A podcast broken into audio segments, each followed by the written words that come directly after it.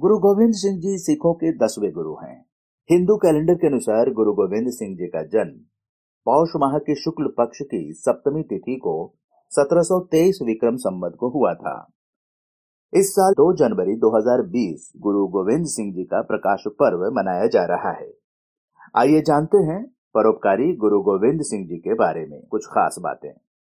दरअसल गुरु गोविंद सिंह एक महान कर्म प्रणेता, अद्वितीय धर्म रक्षक, ओजस्वी वीर रस के कवि के साथ ही संघर्षशील वीर योद्धा भी थे। उनमें भक्ति और शक्ति, ज्ञान और वैराग्य, मानव समाज का उत्थान और धर्म और राष्ट्र के नैतिक मूल्यों की रक्षा हेतु त्याग एवं बलिदान की मानसिकता से ओतप्रोत, अटूट निष्ठा तथा दृढ़ संकल्प की अद्भुत प्रधानता थी। तभी स्वामी विवेकानंद जी ने गुरु जी के त्याग एवं बलिदान का विश्लेषण करने के पश्चात कहा है कि ऐसे ही व्यक्तित्व के आदर्श सदैव हमारे सामने रहने चाहिए। गुरु नानक देव की ज्योति इनमें प्रकाशित हुई, इसलिए इन्हें दसवीं ज्योति भी कहा जाता है। बिहार राज्य की राजधानी पटना में गुरु गोविंद सिंह जी का जन्म हुआ था।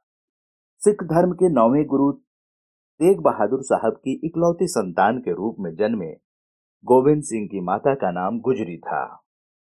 श्री गुरु तेग बहादुर सिंह ने गुरु गद्दी पर बैठने के पश्चात आनंदपुर में एक नए नगर का निर्माण किया और उसके बाद वे भारत की यात्रा पर निकल पड़े। जिस तरह गुरु नानक देव ने सारे देश का भ्रमण किया था, उसी तरह गुरु तेग बहादुर को भी आसाम जाना पड़ा। इस दौरान उन्होंने जगह जगह सिख संगत की स्थापित कर दी।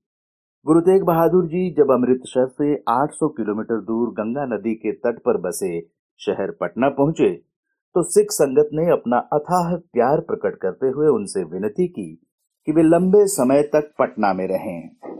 ऐसे समय में नवम गुरु अपने परिवार को वहीं छोड़कर बंगाल होते हुए आसाम की ओर चले गए। पटना में वे अपनी माता नानकी, पत्नी गुजरी और कृपाल चंद अपने साले साहब को छोड़ गए थे। पटना की संगत ने गुरु परिवार को रहने के लिए एक सुंदर भवन का निर्माण करवाया, जहाँ गुरु गोविंद सिंह का जन्म हुआ। तब गुरु तेग बहादुर को आसाम सूचना भेजकर पुत्र प्राप्ति की बधाई दी गई।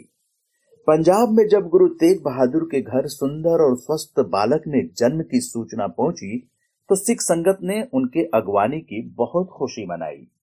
उस समय करनाल के पास ही सियाणा गाँव में एक मुसलमान संत फकीर भीखण शाह रहता था।